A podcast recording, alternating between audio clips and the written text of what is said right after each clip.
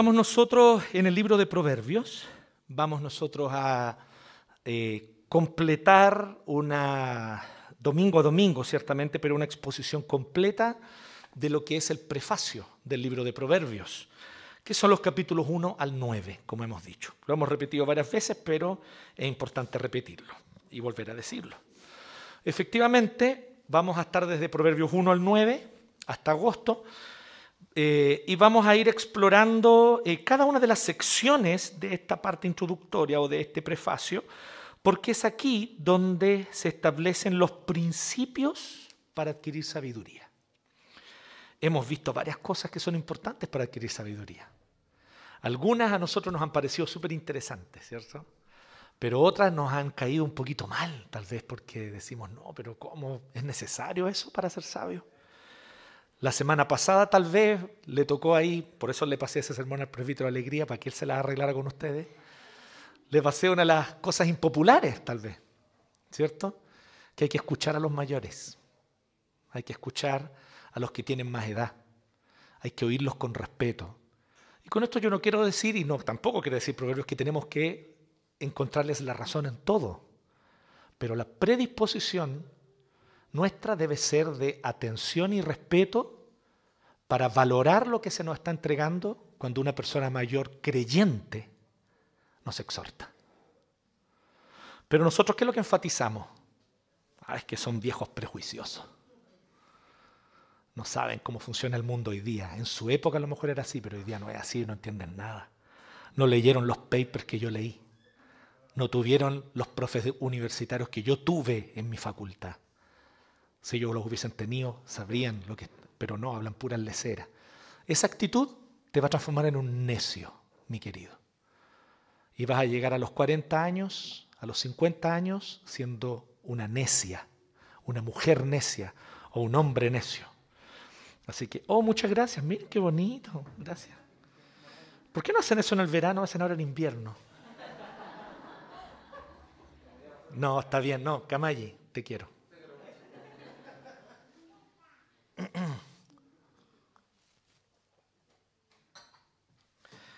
Es que él es un poco inseguro, entonces hay que afirmarlo.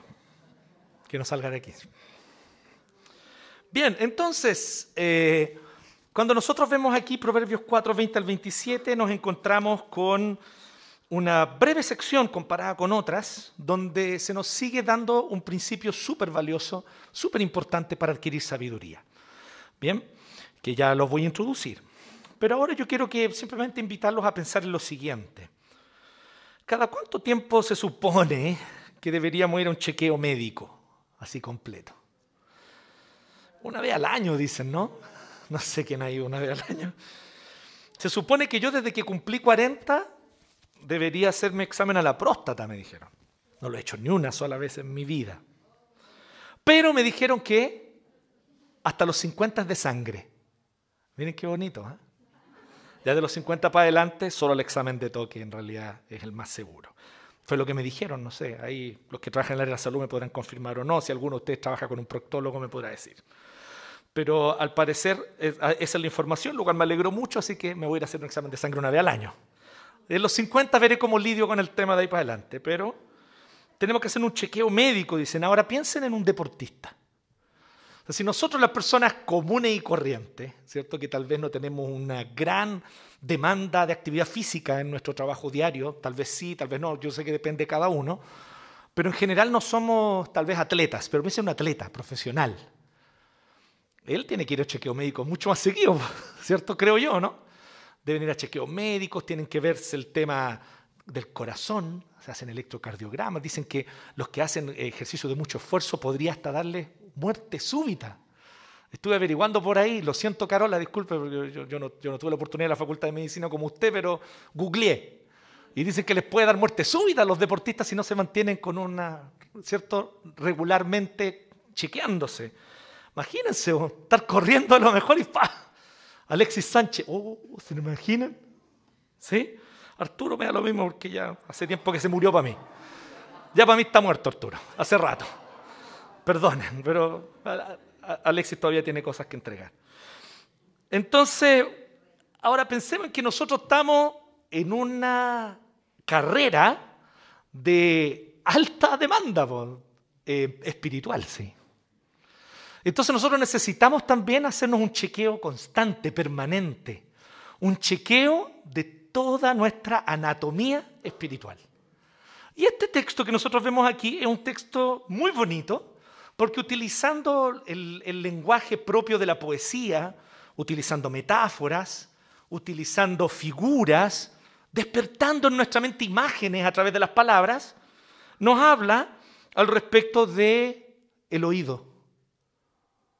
Luego nos habla de la vista. Luego nos habla del cuerpo entero. Luego nos habla del corazón. Luego entonces nos habla de la boca.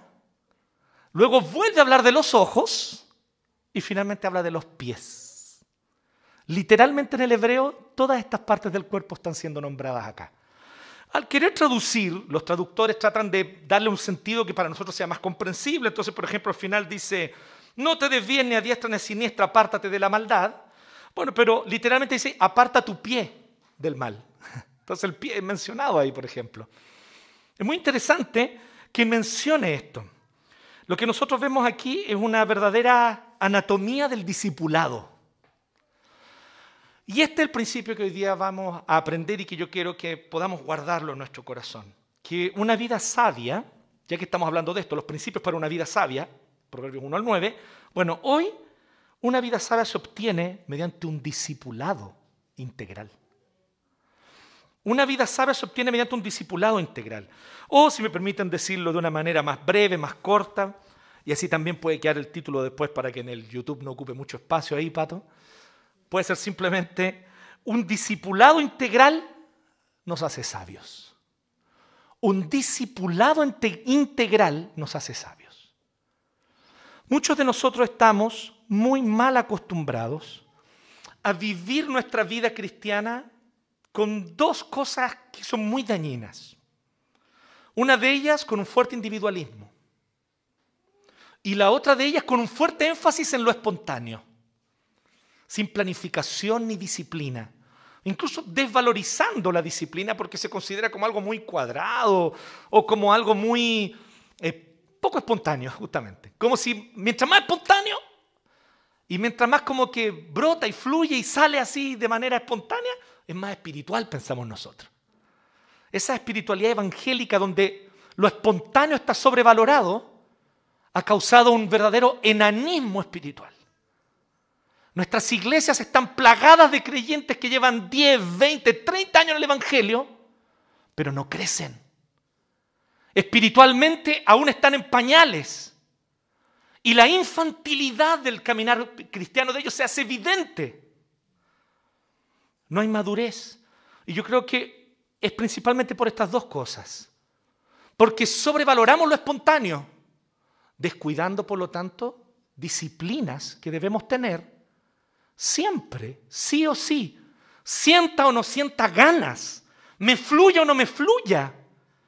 Es más, incluso hemos creído una mentira como que Dios no va a escuchar la oración si la oración está programada. Dios escucha la oración si la oración brota así espontáneamente, pero si es programada, no, esa Dios no la escucha. Nada, absolutamente nada en la escritura, en la palabra de Dios, ni siquiera nos insinúa eso. Pero también, como decía, el exceso de individualismo es el otro problema. Entonces es fundamental la comunidad, es fundamental que nosotros seamos proactivos, y eso lo quiero mencionar hacia el final, así que no quiero, pero que seamos proactivos en ser parte de la comunidad. Muchas veces nosotros eh, queremos que la comunidad se acerque a nosotros, pero no estamos dispuestos nosotros, en la misma medida, a acercarnos a la comunidad.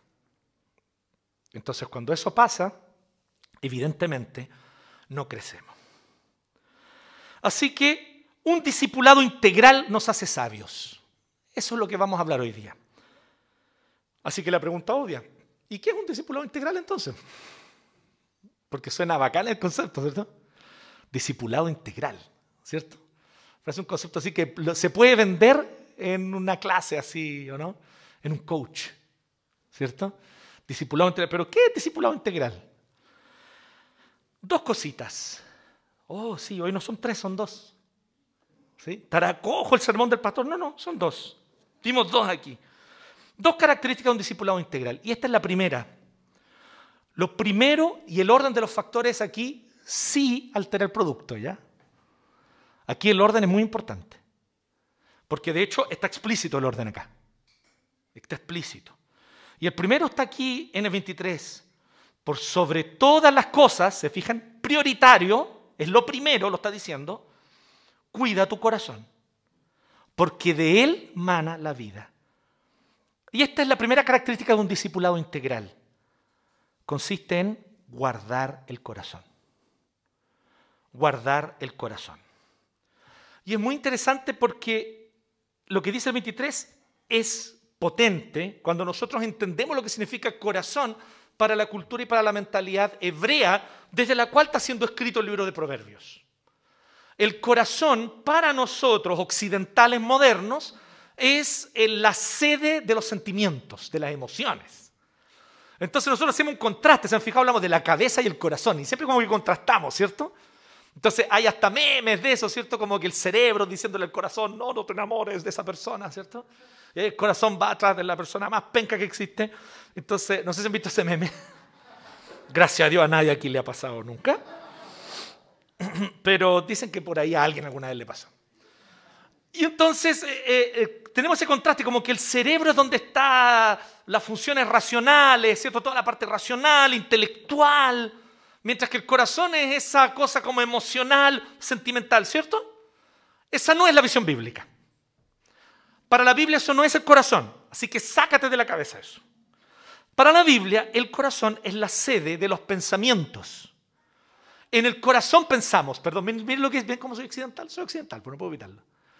Pero si yo fuese hebreo y no occidental, yo le diría, pensamos aquí, Aquí yo razono, aquí está mi intelecto, mi razón, aquí está mi lógica. Aquí pienso con el corazón. Y tú vas a ver que muchas veces la Biblia menciona, pensó en su corazón, meditó en su corazón, o que alguien llegó a una conclusión racional en su corazón. Luego, también la Biblia nos menciona, y en eso sí coincide con la visión occidental, que, por ejemplo, las personas sienten dolor en su corazón, o sienten placer, o gozo, alegría en su corazón. Entonces, todo indica que el corazón también es la sede de los sentimientos, de las emociones. Pero también la Biblia nos menciona y nos dice varias veces que alguien, por ejemplo, resolvió en su corazón o decidió en su corazón. Porque también en el corazón está la sede y el corazón es la sede de la voluntad de nuestras decisiones, de nuestras resoluciones. Entonces en el corazón uno piensa, con el corazón uno siente y con el corazón uno decide. Intelecto, emociones y voluntad están en el corazón y están íntimamente entrelazados como una trenza aquí en nuestro corazón. Esa es la visión bíblica del ser humano. Esta antropología bíblica es maravillosa. Porque nos muestra entonces esta antropología teológica, por así decirlo, nos muestra quiénes somos nosotros como seres humanos. Y entonces tiene todo el sentido del mundo esta frase, este texto, que usted debería aprendérselo de memoria, creo yo. Yo me lo sé con la Reina Valera. Sobre toda cosa guardada, guarda tu corazón, porque de él mana la vida. Y me encanta la versión de la Reina Valera porque es más literal, porque efectivamente la palabra guardar aparece dos veces en el versículo. Aquí solamente lo menciona una vez la NBI. Dice, por sobre todas las cosas, cuida tu corazón. Pero efectivamente en el hebreo dice, por sobre todo lo que guardes, y después repite, guarda tu corazón. Y en el hebreo cuando tú repites algo es porque quieres enfatizar. Se pierde una cosita allí, ¿no? Sí, maldita NBI, dirán algunos de ustedes. No, no. Toda traducción, ya hemos hablado esto mil veces, tienen ventajas, desventajas, cosas buenas, cosas malas. NBI tiene muchas ventajas. Y lo bueno es que podemos comprar todas esas versiones y después compararlas en la casa le recomiendo que lo haga. ¿ah? Y tenga varias versiones y las compara y en vez de andarse quejando y viendo youtuber charcha, usted simplemente lea la Biblia en varias versiones y a ver cómo su tiempo es mejor invertido. Somos lo que pensamos, sentimos y decidimos. Esta es la idea fundamental. Mira lo que quiero decirte, eh, lo que quiero decirte yo no, lo que quiere decirnos la Biblia, la visión antropológica que nos quiere mostrar la escritura es esta. Vivimos esta vida, habitamos este mundo con el corazón. Y vivimos la vida desde el corazón. Es con el corazón que experimentamos el mundo. No es ni siquiera con los sentidos. Esto es brutal porque empezamos a ver que la Biblia nos muestra una versión o una visión algo distinta a la visión griega de la cual se alimenta la tradición occidental.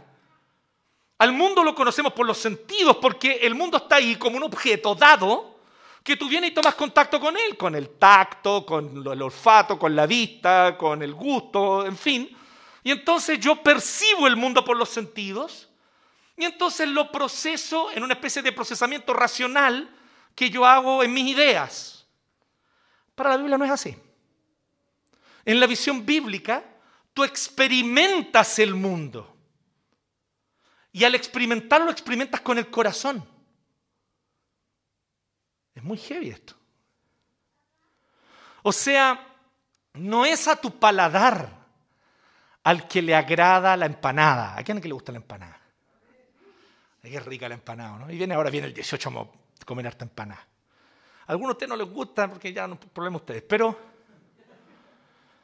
es con el corazón que me gusta la empanada. No sé si me entiende, es una cosa muy brígida. ¿Me entiendes?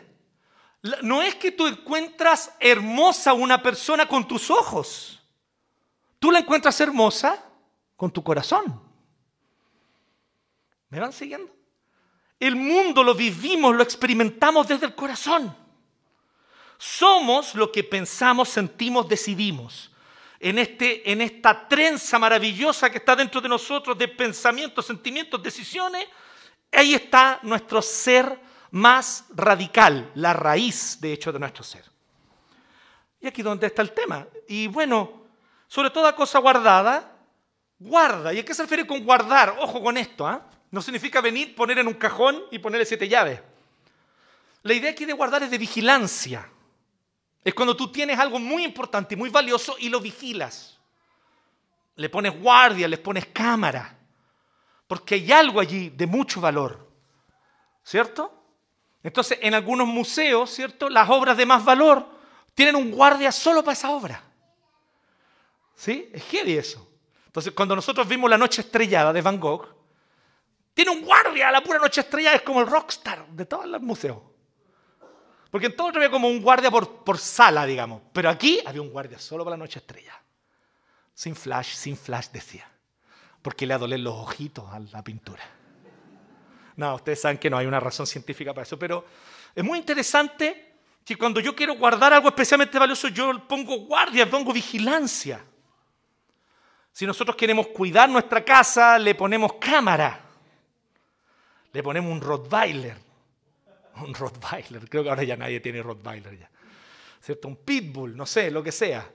Y tenemos ahí, le ponemos, ¿cierto?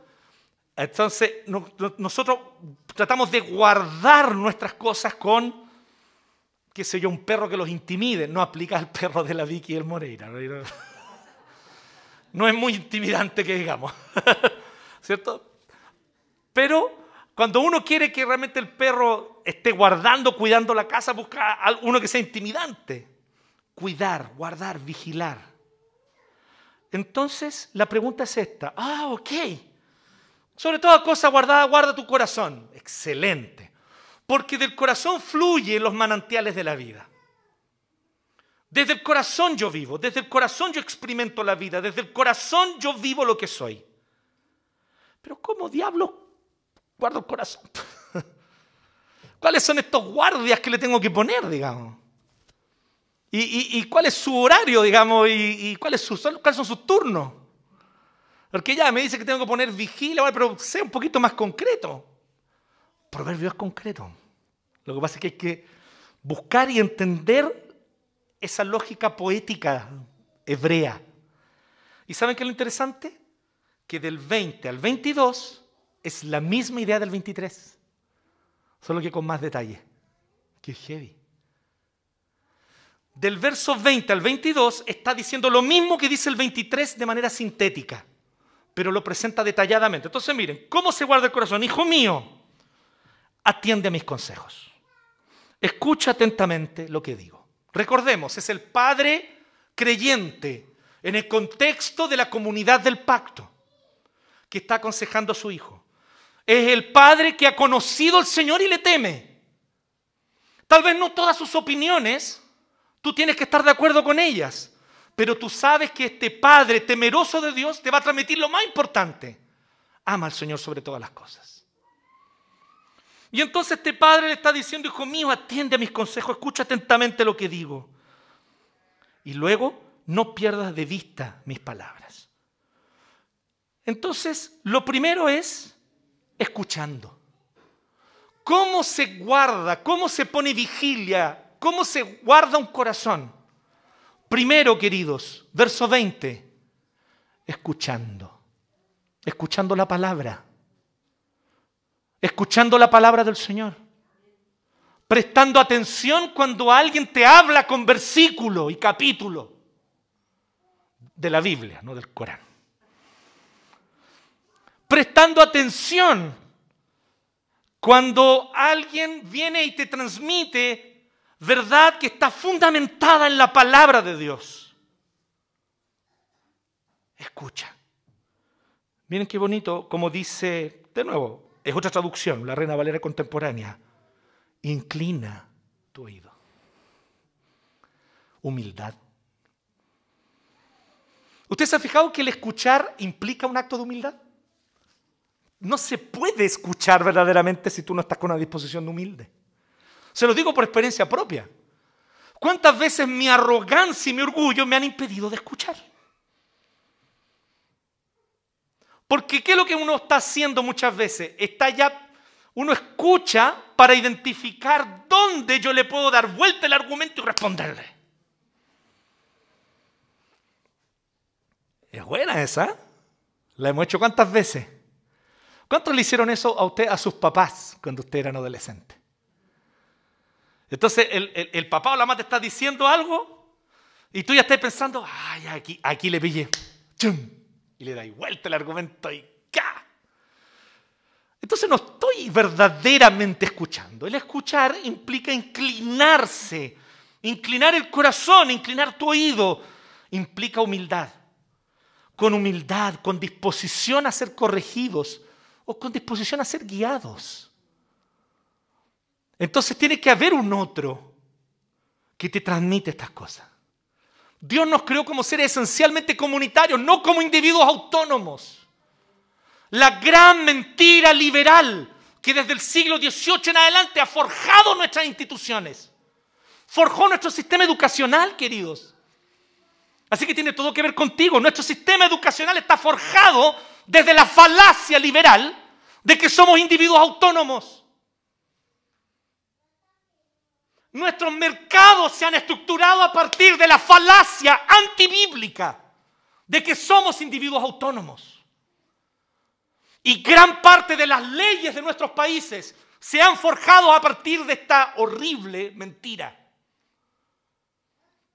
Entonces, ¿cómo no nos va a afectar que llegamos aquí a la iglesia viviendo la vida de iglesia como individuos autónomos y obviamente no hay crecimiento. No hay crecimiento en sabiduría, no hay crecimiento en la fe, no hay crecimiento espiritual. Porque no hay lo más básico. Sentarse, inclinar el oído y que un otro nos enseñe. Que un otro nos indique un camino. Entonces, humildad, disposición a ser guiados, disposición a ser corregidos, teniendo a alguien que nos guía, ciertamente. Luego el 21, leyendo. Y aquí ya entramos un poco más en la reflexión individual, porque esto es muy importante que sepamos. El hecho de que la Biblia niegue abierta y abruptamente, porque es una negación total de la Biblia, que somos individuos autónomos, la Biblia es absoluta en negar esto, no significa que la Biblia piense que nosotros seamos especie de comunitaristas, sino que también la Biblia reafirma la responsabilidad personal e individual también, dentro del contexto de una comunidad.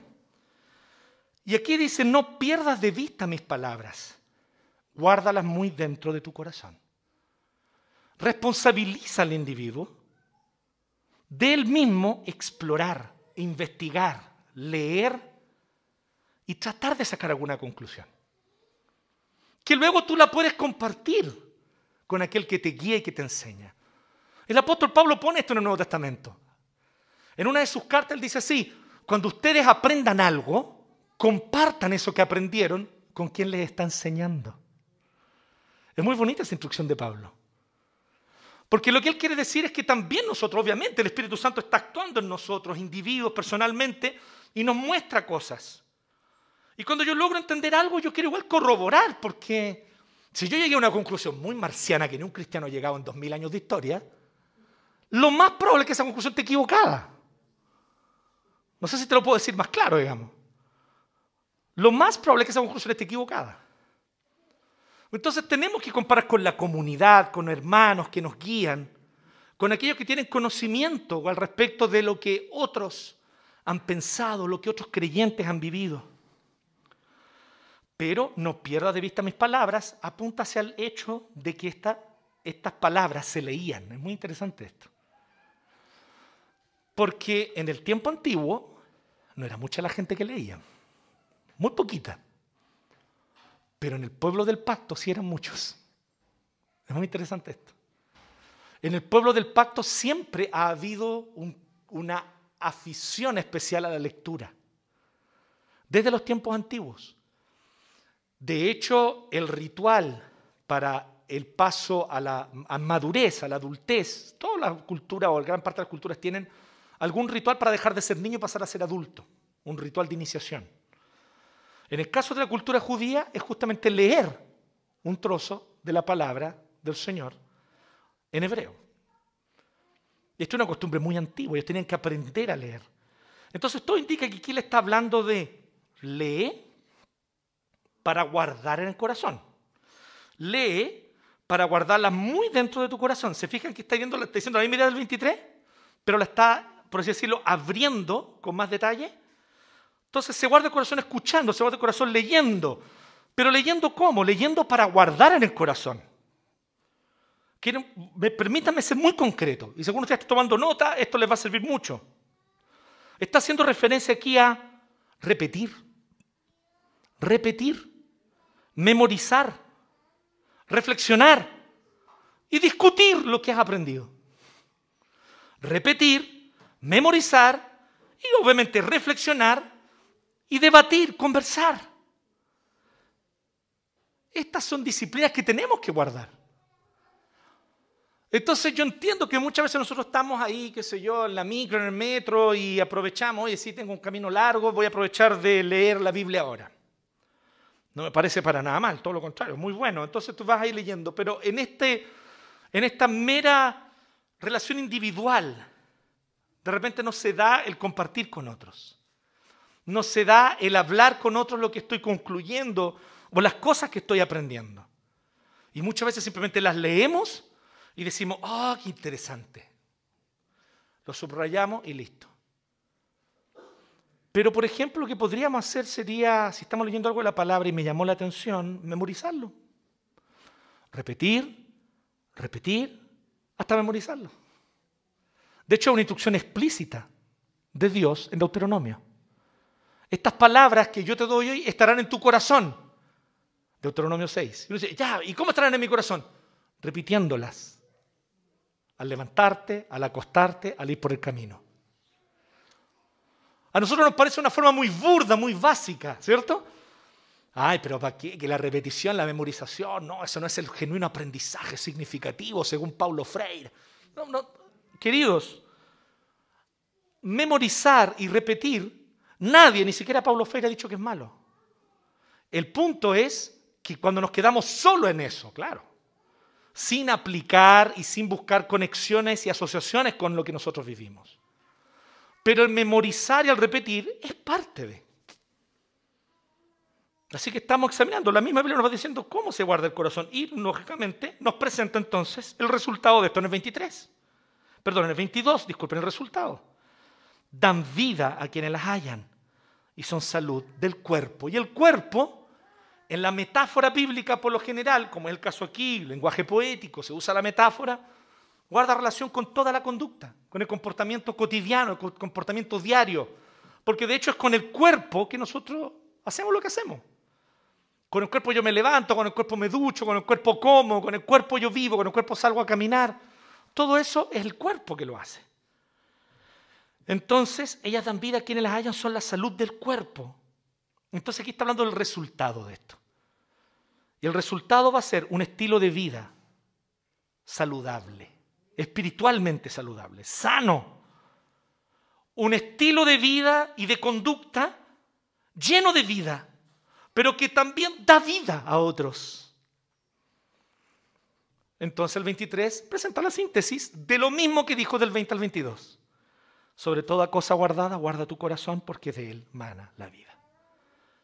Así que, primero, un discipulado integral consiste en guardar el corazón.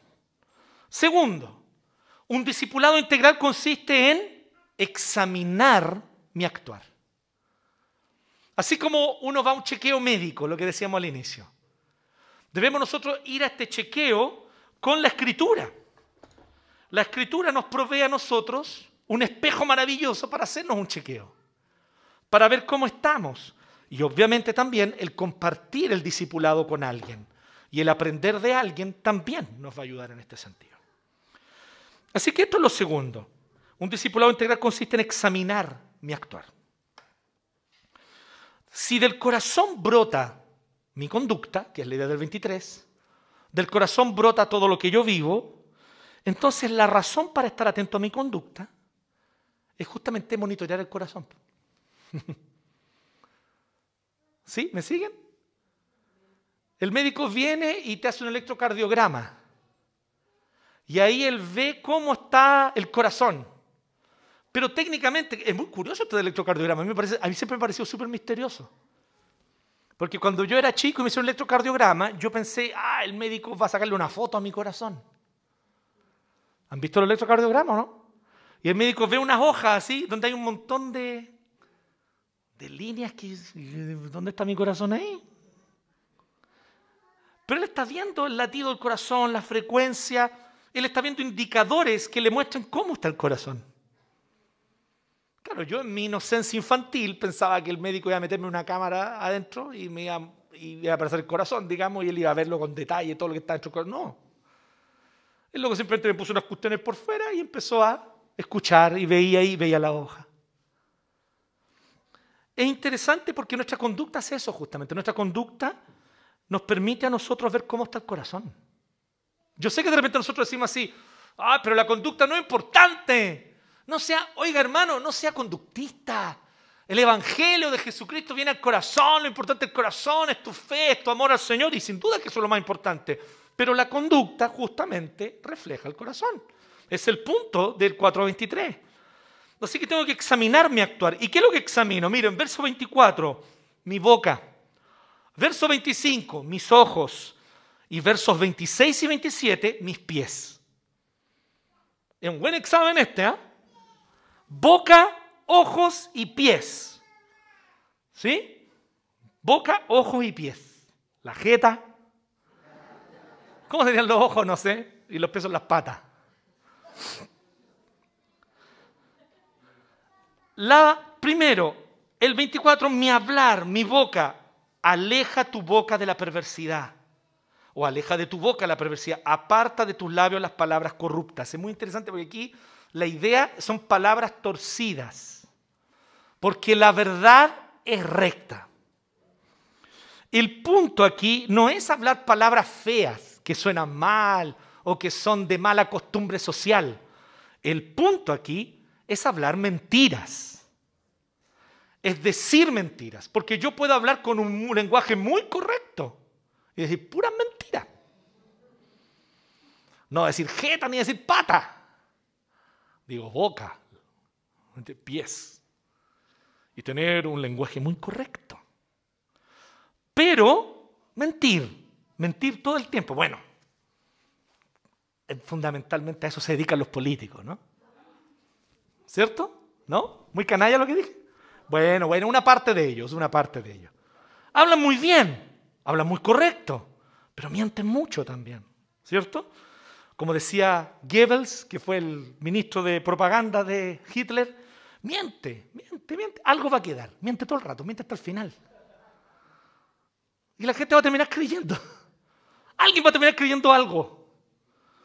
Bueno, aquí está hablando que eso no debe ser así. Cuando en mi hablar yo estoy constantemente torciendo la verdad, exagerándola, ocultándola, tapando convenientemente lo que no me agrada. Y cuando esto es permanente en mí, esta conducta está indicando un problema del corazón.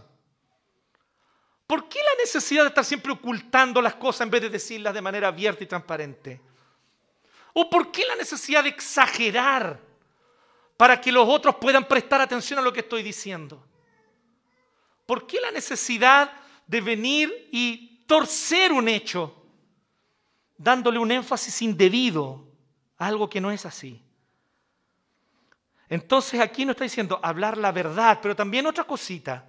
Y aquí sí yo creo que tiene que ver con ciertas palabras que pueden ser desagradables. Y aquí sí. Cuando la idea es hablar la verdad, pero también hablar aquello que enriquece. Hablar lo que edifica, hablar lo que enriquece al otro. Y esta palabrita edifica ha sido súper manoseada en el mundo evangélico. Entonces yo quiero aclarar qué es lo que queremos decir con edificar, ¿ya? en la visión muchas veces evangélica clásica, solamente edifica aquello que tiene alguna utilidad práctica. Lo cual es un error gravísimo, porque a la luz de la Biblia no es así. A la luz de la Biblia, lo bello también edifica. A la luz de la escritura, lo placentero también edifica. Es más, recuerden, cuando Dios creó el jardín, la, Biblia enfatiza dos cositas interesantes, que Dios creó el jardín del Edén, plantó el huerto del Edén, y puso en él muchos frutos. Y Dios podría haber puesto frutos que simplemente alimentaban y alimentaban bien, dándole energía al cuerpo, dándole también energía a nuestras neuronas para que podamos razonar, pensar y así vivir la vida, ¿cierto? Pero Génesis dice que Dios no hizo solo eso. Dios, además de darnos productos alimenticios, dice que hizo que los árboles dieran o produjeran todo tipo de frutos que eran deliciosos y agradables a la vista. Edifica lo que es estéticamente bello. ¿Y por qué digo esto? Porque yo recuerdo cuando la gente cuestionaba, por ejemplo, el famoso en aquellos tiempos, no estoy hablando de los 90, y nos acordábamos delante con el Johnny de los 90. ¿sí? Buenos tiempos aquellos, no sé si tan buenos. Había de todo, ¿no? Y entonces me decían así, no escuche esa música, hermano, porque no es de Dios. No es de Dios esa No, ese músico no es de Dios. No, no, el Aarón es un acorde ahí que es de los Beatles. No, eso no es de Dios. No es de Dios eso. Entonces la idea es que había música de Dios y había música del diablo, ¿me entienden? Como que nada más. Eso era. lo cual era muy chistoso porque técnicamente tampoco era tan así. Porque como que las mamás y las abuelitas no les importaba escuchar un bolero, un tango mundano. Lo que les molestaba era el rock. Esa era su bola. Entonces la cuestión era más cultural que de verdad espiritual, ¿no? Pero el tema es que decían, no, es que eso... Y entonces te, sacaban el típico, ya, ¿y eso en qué edifica? Y ahí como que te mataban porque el concepto de edificar para uno era aquello que ayudaba a la adoración, Señor, te alabamos, te amamos, o aquello que transmitía un concepto bíblico, ¿cierto? ¿Sí? Entonces ya dejad a los niños venir a mí, ya, listo. si no dice nada de eso, entonces no. Entonces, esta idea de edificar es muy pobre, porque entonces ocurría lo siguiente, escuchábamos cada canción mala, porque digamos las cosas, eran feas las canciones, feas, mal cantada, mal tocada, una poesía horrenda, pero edifica. No, pues no edifica si es feo. ¿Cómo edificar? Tiene que componer algo lindo. Usted es hijo del Señor, es hijo de Dios, Dios le dio creatividad. Póngale poesía a la cosa. Haga una progresión de acordes decente por el amor de Dios. ¿Y sabe qué? Cante sobre la cordillera, sobre el mar, sobre el bello paisaje. Cante sobre el amor que usted le tiene a su novia, a su esposa, a su esposo. Cante sobre las problemáticas sociales que usted ve en nuestra sociedad y hable respecto de ellos con la verdad del Evangelio. No solo edifica las canciones de adoración y de alabanza, pero que sea algo bello. Y aquí la idea es esa, la idea de palabras que además están torcidas es la idea de palabras que estéticamente son horribles. Entonces, cuidado con lo que hablamos. ¿Edifico yo a mi hermano? En el amplio sentido de la palabra, ¿ya? Porque entonces edifica a mi hermano un buen chiste. ¿Cómo no va a edificar eso? Lo dejo riéndose ahí por un par de minutos, no es malo, ¿no? Y uno agradece a veces un buen chiste, ¿cierto? Un chiste ingenioso, ¿cierto? Hay algunos chistes que nos aprendimos de memoria, los más viejos, como el de Sandy, un pelado, ¿se acuerdan o no de Sandy? ¿Se acuerdan o no del gangoso que va a la farmacia? Y la gente lo recitaba con él porque se lo sabían de memoria, de tanto que le gustaba el chiste. Era otro Chile. ¿eh? Era otro Chile. Hoy día ya no nos reímos con esas cosas, son muy inocentes. ¿Ah? Pero mire qué interesante. Sí, eso edifica, por supuesto que edifica. Me hace pasar un buen rato, produce gozo en mi corazón, produce comunidad, porque yo dije esto y para ustedes se acordaron, ¿saben cuál es el chiste o no? ¿Saben o no? Sí saben. Muy bien, de la jañaña. Muy bien, no me lo sé, así que no lo voy a decir. Bueno, los ojos, ¿cuáles son las metas que me he propuesto? Vuelven a aparecer los ojos, habían aparecido antes, pero habían aparecido con relación a leer la escritura, leer la ley y guardarla en el corazón. Por lo tanto, la leo, memorizo, repito para guardarla en mi corazón. Perfecto, pero ahora aparecen los resultados de esto. Entonces los ojos vuelven a aparecer, pero ahora entonces en el resultado. Perseverar en hacer la voluntad del Señor. La idea del 25 es esta, muy claro. Pon la mirada en lo que tienes delante. Fija la vista en lo que está frente a ti. Se refiere a, tú has tomado una determinación, viviré para la gloria de mi Dios. Tú has tomado una determinación, todo lo que yo haga de palabra o de hecho, lo haré para la gloria de Dios Padre. Y todo lo que yo haga lo haré con acción de gracias mediante Jesucristo. Me he propuesto esto. Me he propuesto vivir una vida realmente empapada de Dios y de su presencia. No pierdas de vista eso. Mantén tu vista allí, tus metas. ¿Con qué metas te levantas tú? ¿Cuáles, ¿Cuáles son las metas que te levantan el lunes a la mañana cuando el despertador suena a la peor hora? Porque es la peor hora, ¿o no? un despertar a las 7 de la mañana con un frío de julio como esto. Claro, nuestros amigos que nos visitan de Brasil, hay gente allá atrás de Brasil, encuentran esto fascinante porque están de vacaciones. Pero si viven aquí ya no es, ya no es tan, no es tan pintoresco, ¿o no, Vini? Ya es otra historia, ¿cierto? La primera vez que vino enamorado de la Pati, no, voy a ir a proponerle, a pedirle la mano. Claro, ahí no le importó el frío, no le importó nada. Pero ya después que empieza, y entonces hay que levantarse temprano. La pregunta es la siguiente, ¿y qué te mueve? ¿Qué metas te mueven? Miren la pregunta que te estoy haciendo, porque es la pregunta de Proverbio. ¿Qué te mueve a levantarte en este frío bendito? ¿Qué te mueve? ¿Cuáles son tus metas? Y tal vez tus metas no pasan de las típicas mediocridades de una sociedad de consumo ganar plata y progresar socioeconómicamente. No tengo mucho que decirte y qué pena tu vida. Yo no estoy diciendo que sea malo prosperar o que te vaya bien. Si Dios te da prosperidad y Dios te bendice en ese sentido, bacán, súper bien. El diezmo aumenta en la iglesia uno y nos compramos la primera. Ah, no. es broma. No, no, no, no, no, por favor, eso sáquenlo después en el YouTube. Lo van a ver, lo van a escuchar los presbíteros la primera se enojar. No, son bromas. Pero mi punto es, sí, si Dios te bendice bien, mi punto es, ¿es, esa tu meta? Que es distinto, ¿me entienden? Cuando Max Weber hizo este análisis sociológico al respecto del origen del capitalismo en las comunidades protestantes, yo no sé si todos cuando lo leyeron lo leyeron así, pero yo leía y yo decía, Este gallo está describiendo a gente que prosperó justamente porque su meta no era prosperar. Esta gente prosperó porque su meta era glorificar a Dios con su trabajo. Me llamó mucho la atención la primera vez que leí La ética protestante del espíritu del capitalismo de Weber. Entonces, mi punto es, ¿cuáles son tus metas? Ese es mi punto. ¿Cuáles son las metas que tengo? No pierdas de vista que esta es tu meta. Persevera en hacer la voluntad del Señor. Persevera y no te desvíes de esta meta. Vivir para la gloria de tu Dios en todo. Y luego los pies, finalmente, 26 y 27. Enfatiza los pies porque los repite. Endereza las sendas por donde van tus pies. Allana tus caminos. No te desvíes ni a diestra ni a siniestra. Apártate de la maldad. Y aquí ya estamos hablando, los pies es con lo que yo camino, me muevo, voy para acá, voy para allá, hago cosas. Entonces, los pies, generalmente la escritura es así, de hecho, en obviamente en aquellos textos que son de género lírico o de género más poético.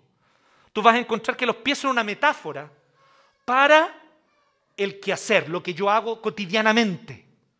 Porque con los pies yo camino, con los pies yo hago mis cosas. Y por lo tanto, aquí está hablando de mantenerme firme en mi conducta, en obedecer al Señor, hacer lo que le agrada. ¿Cómo vivo yo mi día a día? ¿Qué cosas hago? ¿Hacia dónde corren mis pies? Apurado. ¿Hacia qué cosas? ¿Y hacia qué cosas yo arrastro los pies? Porque esas cosas no me gustan hacerle y me cuestan. Es preocupante cuando mis pies corren. Siempre para ir a una fiesta, para ir a divertirme, que no está mal, está súper bien. Pero se arrastran para venir a la iglesia. Hay un problema. ¿Me entienden? Cuando eso es permanente, es constante, estoy hablando de hábito, de algo que... Hay un problema allí. ¿Hacia qué mis pies corren? ¿Hacia qué mis pies, en cambio, van lentamente? Firme en obedecer al Señor, hacer lo que le agrada, no caminando en lo malo, en lo perverso, sino caminando en aquello que es recto. Examinar mi actuar. Así que aquí nos sometemos a un examen completo. Nos sometemos a un examen completo, un examen espiritual, una anatomía del discipulado. Entonces yo quiero concluir con esto. Primero, recordemos, un discipulado integral nos hace sabios. Este es el principio que está aquí. Necesitamos un discipulado integral para aprender a ser sabios. Y vimos que un discipulado integral consiste fundamentalmente en estas dos cosas. Guardar el corazón y examinar mi actuar. Como que ya nos rompe un poquito el paradigma, ¿cierto? Porque ¿qué es lo que nosotros pensamos que un discipulado? Es un material de nueve lecciones que yo me siento con la persona y lo hacemos juntos, ¿cierto? Y yo completo ahí las líneas vacías, ¿cierto? Y decimos, ah, ahí está el discipulado, ya hice el discipulado. Nada contra el material, todo lo contrario, me parece fantástico cuando hay buenos materiales. Pero el material es la excusa para que se dé el encuentro, para que se dé el compartir la vida con otro, para que se dé el compartir la vida espiritual unos con otros. Involucrémonos en un discipulado integral porque esto es imprescindible. Y aquí yo les quiero comentar algo, chicos. No debemos esperar que ocurra. Si para ti esto es prioritario, si para ti esto es de verdad importante, si tú en serio consideras que esto es fundamental, como lo presenta aquí, sobre toda cosa guardada, guarda tu corazón, bueno, entonces no debemos esperar a que ocurra. Debemos ser proactivos en buscar ese discipulado. Porque aquí está el otro paradigma equivocado que tenemos de discipulado. Discipulado es transmisión de conocimientos, pensamos nosotros. Oye, pero ¿cómo si el Melo ya se sabe estas cosas? Melo ya conoce esta teología, conoce esta doctrina. ¿Cómo es posible que el Melo siga siendo la misma lecera? Estoy haciendo un caso hipotético, por si acaso, Melo. Entonces, ¿cómo es posible? Y le perdemos la paciencia a la gente porque nuestra visión es que si alguien intelectualmente conoce la doctrina, automáticamente eso se transforma en vida. Y no es así. Puede haber gran y profundo conocimiento de la doctrina, con muy poca experiencia de vida, con muy poca aplicación al día a día. por eso el énfasis de aquí es el corazón completo. No solo lo que yo conozco y los conceptos racionales que conozco. Porque a lo mejor sí me manejo el Berkhoff entero y ya me leí la confesión de fe de Westminster 20 veces y sé que el capítulo 7 habla del pacto y me sé todas las cosas. Pero realmente estoy yo aplicando esto y viviéndolo y buscando llevarlo a la práctica. Esto es discipulado integral. Así que no debemos esperar que ocurra, debemos ser proactivos en buscarlo. ¿Ustedes se han fijado que los discípulos orientales son así en las películas? Ellos buscan al maestro. No el maestro el que busca discípulos. Los discípulos lo buscan a él. ¿Se han fijado en eso, no? Es interesante esto, ¿no? Llenos. ¿Ustedes saben quién es Llenos? Llenos es un cyborg de 19 años que es discípulo de Saitama. ¿Y quién es Saitama? Saitama mejor conocido como One Punch Man. El anime más pulento. No, no, no, pero muy pulento. Muy bueno One Punch Man. Y One Punch Man, ¿qué es lo que quiere hacer? ¿Qué quiere hacer Saitama? Quiere ir al supermercado, quiere estar tranquilo, quiere estar en su, en su departamento, viendo tele. Y si aparece un malo, él va y le pega y con un puro golpe los destruye. Pero no quiere nada más. Pero ahí va Genos atrás de él. Quiero ser tu discípulo. Hazme tu discípulo. Enséñame. Y lo sigue para todos lados. Y dice, yo no quiero tener discípulos, le dice Saitama. Es interesante porque en la visión oriental siempre está el discípulo buscando. Y yo creo que esta es la idea un poco aquí de Proverbios, que nosotros busquemos. Entonces mi pregunta es, no qué es lo que la comunidad, miren, voy a hacer la pregunta de, de John Kennedy. No te preguntes qué es lo que la iglesia ha hecho por ti. Pregúntate qué es lo que tú estás haciendo por la iglesia. No te preguntes tanto si la iglesia se adaptó para disipularte. Pregúntate si tú has sido proactivo en buscar que se te disipule en la iglesia. En buscar que se, que se te disipule. Y aquí no necesariamente va a haber un Saitama que te va a disipular. Bueno, a lo mejor Samuel, que se parece un poquito a Saitama.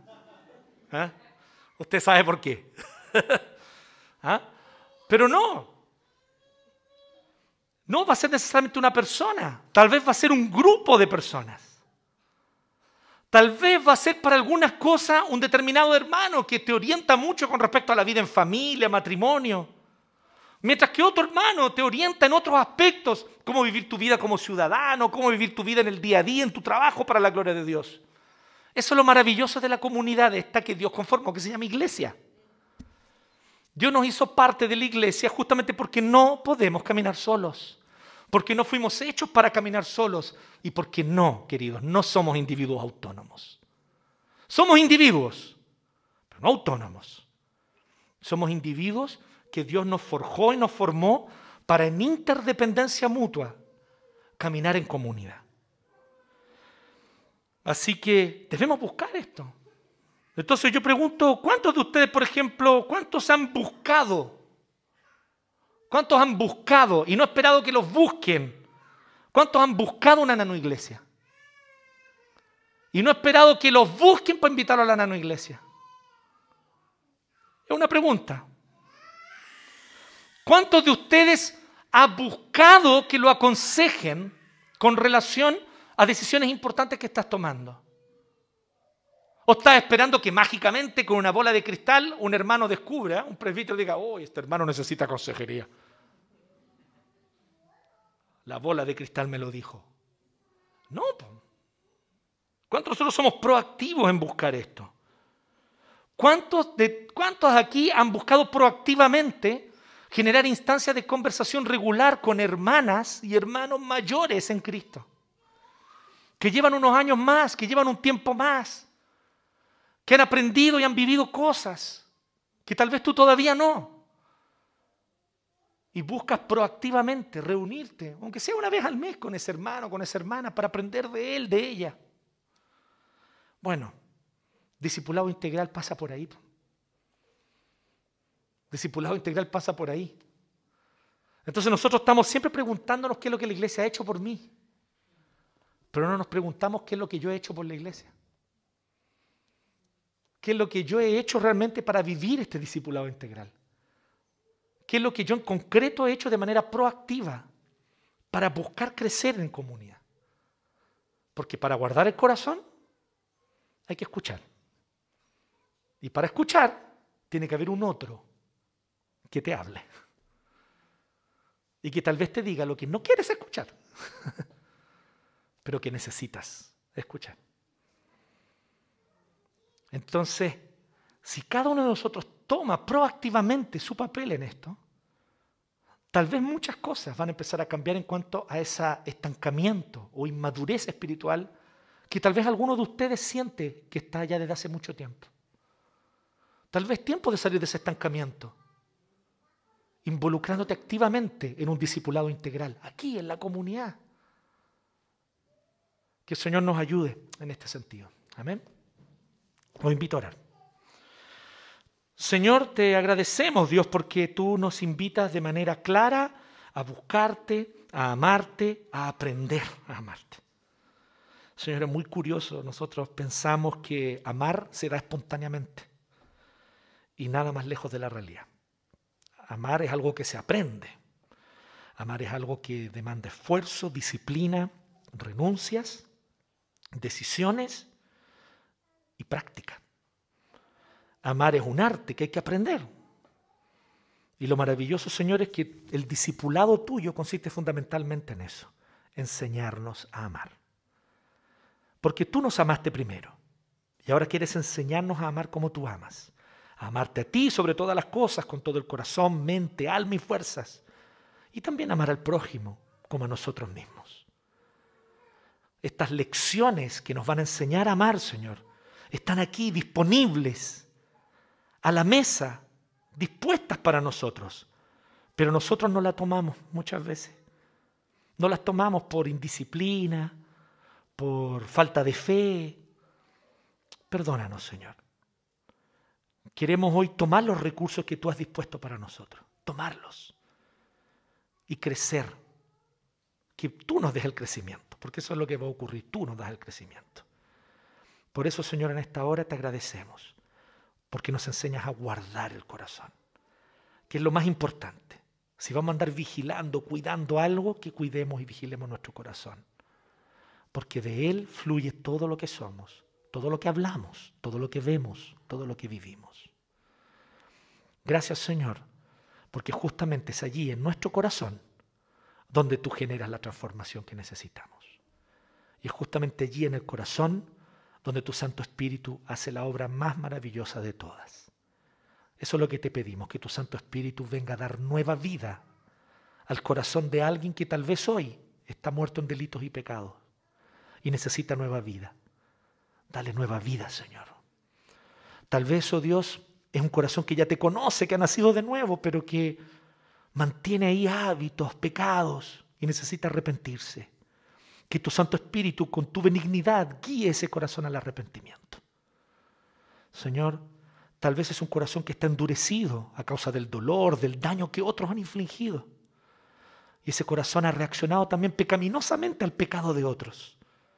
Señor, que puedan esta hora encontrar libertad por el poder de tu Santo Espíritu, en el Evangelio de Jesucristo que pueda, oh Dios, que podamos ver que la gracia que tú nos revelas en Cristo es tan sobreabundante que incluso es suficiente para que también podamos perdonar a otros, para que también podamos ser limpiados de rencor, limpiados de resentimiento y así, Señor, en perdón, realmente vivir la vida contigo.